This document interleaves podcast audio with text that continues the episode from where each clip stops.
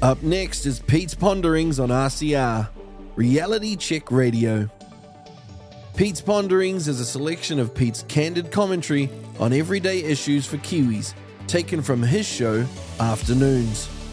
Listen to the live broadcast of Peter Williams' afternoon show at 1 p.m. Mondays, Wednesdays, and Fridays, right here on RCR, Reality Check Radio.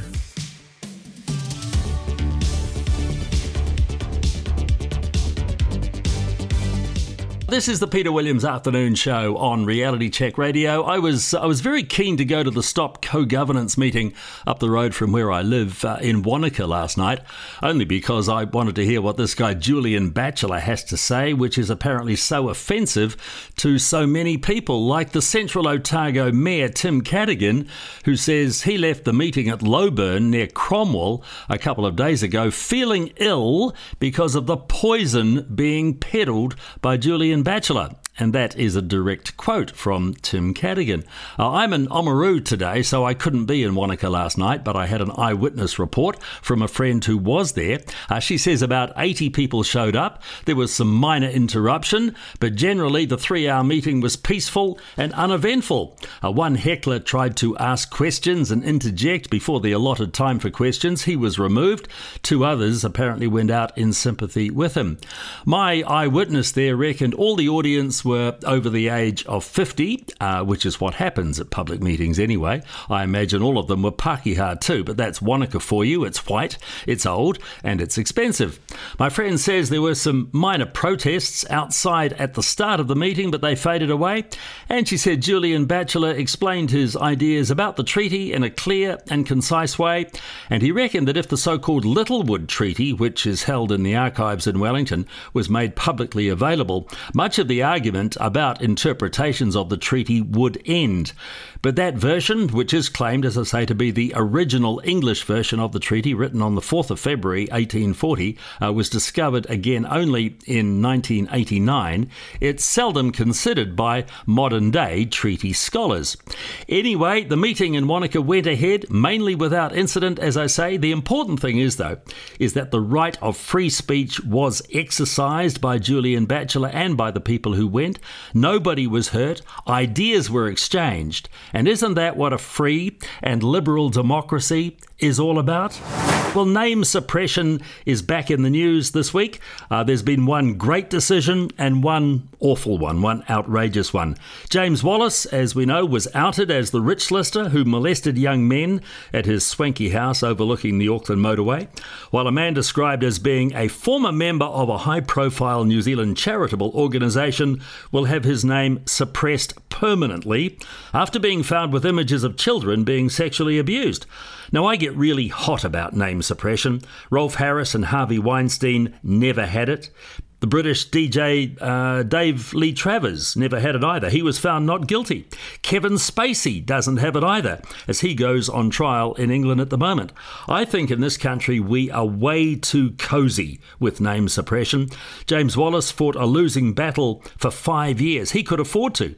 This guy in Wellington is a convicted kiddie pervert. He had 900 images and videos on three separate devices. I mean, frankly, he's a sicko. Although he now says he's cured and he's remorseful and all that. Well, many other convicted criminals are remorseful too. Getting home detention for these crimes is bad enough, but his lawyer said there was a risk of him committing suicide if he was publicly named. So he gets his name suppressed forever. I think that the judge, in this case, Joe Riley, has been way, way too soft on him. She says public interest is a controversial principle. Uh, no, it's not. It's the very basis of open justice. People convicted of crimes like this should be named and shamed. Frankly, it's part of the punishment. You're listening to Pete's Ponderings on RCR, Reality Check Radio. Well, hot on the heels of the $128 million bailout for our universities this week comes the World University Rankings and the rather, I think, depressing news that New Zealand universities on a world scale are not that good.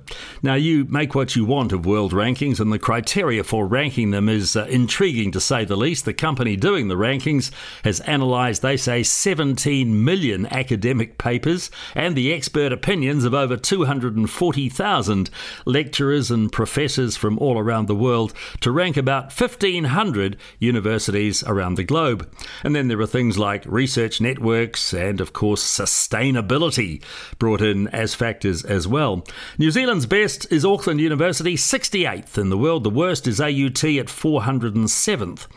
But just across the Tasman, by way of comparison, there are a few very worrying comparisons. They have six universities ahead of New Zealand's best. Auckland is the only New Zealand university in the top 200. Australia have 15.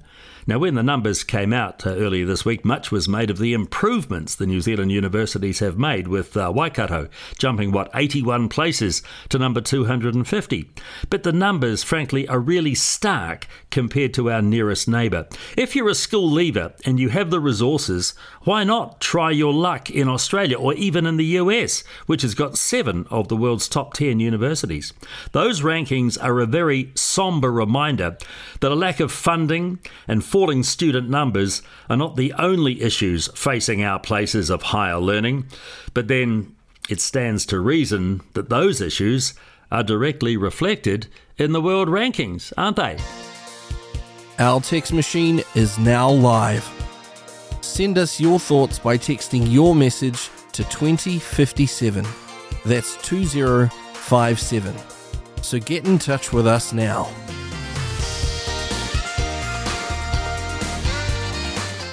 Now, to matters political. Another day, another week, another cabinet minister. This time, Kiri Allan was not away for long as she concentrated on her mental health and well being. Uh, there were two issues at play here. Uh, she shouts and she bullies at her staff. Understandably, they don't like it, so they complain, and those complaints, it would appear, are becoming more and more numerous.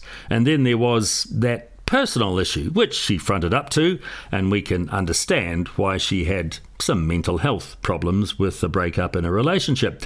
But the bullying and the shouting and the arrogance that those behaviours imply make you wonder if this woman is really fit to be a high ranking cabinet minister. And when you consider that in the time of this Labour led government, the former minister Meka Whaitiri was stood down for hitting one of her staff, the former MP Gaurav Sharma accused the Labour whips of bullying him, but he never had any evidence, so he had to leave his job, and then the MP from the Hawke's Bay area, Anna Lorck, also had some serious staff relationship issues. You have a pattern beginning to emerge here, don't you? It's the last thing that Chris Hipkins needs, quite frankly, as he struts around the world stage, or at least on the China stage. But surely he must have known in his heart of hearts that with his luck, uh, there was bound to be a meltdown of some sort somewhere in his cabinet while he was away meeting the important men in China. And his cabinet did not let him down, did they? Well, I guess you're all looking forward to tomorrow, aren't you? The 1st of July will be past the halfway point of the year, and the cost of living is set to skyrocket even more. Want to know why? Well, of course, the taxes on the petrol mean that petrol's going to be up 29 cents a litre, and road user charges for those of us with diesel vehicles are increasing 56%. Now, as virtually everything we consume in this country is carried by road, uh, those big jump in the fuel prices and the rucks has to go back on the consumer, which means that food, already up by a double digit amount in the past 12 months, is not likely to come down anytime soon. The government made what I think was a very sensible move last year when they dropped some of the tax on the fuel to help ease the cost of living burden. You would think that in this time of what seems like rampant grocery price inflation, the least the government would do, could do, is to keep the tax off until after the election. But maybe, maybe they've just given up in that respect. Maybe they just think, well, let the other lot deal with the issues after we lose in October. And as the price of fuel goes up, this dopey public transport policy allowing under 25s to go half price kicks in. Why under 25s? Well, I don't know. And anyway, there is no way of telling who is of the age anyway until some snapper card technology is fixed. It's all a hodgepodge of policy, which is going to cost consumers plenty and actually, in the end, deliver bugger all benefits. Our text machine is now live. Send us your thoughts by texting your message to 2057. That's 2057. So get in touch with us now.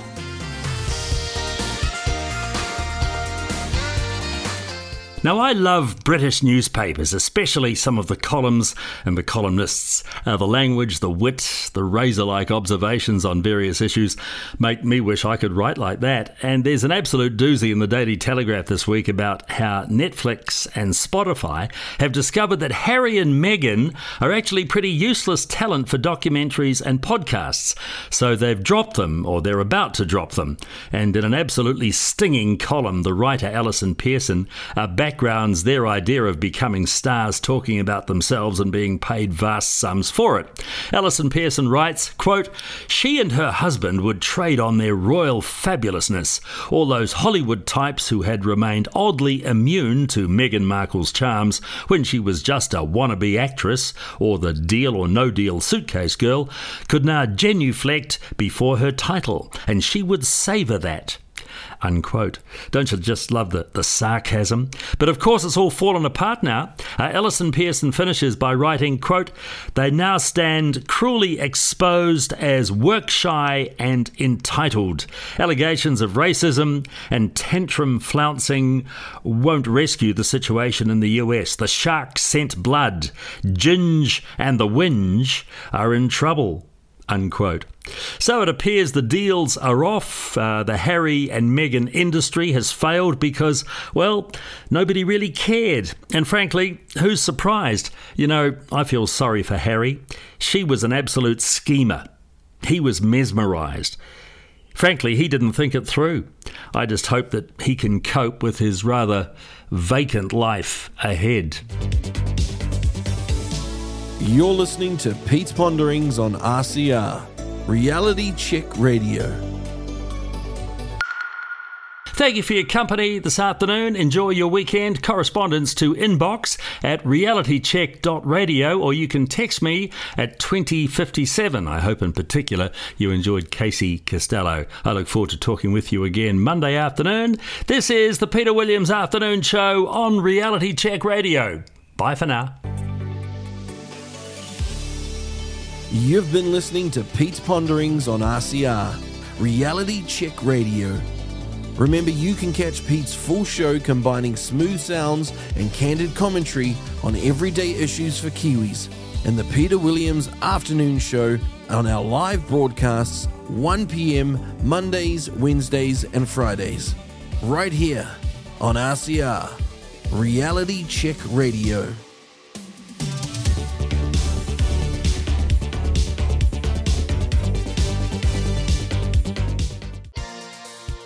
Our text machine is now live. Send us your thoughts by texting your message to 2057. That's 2057. So get in touch with us now.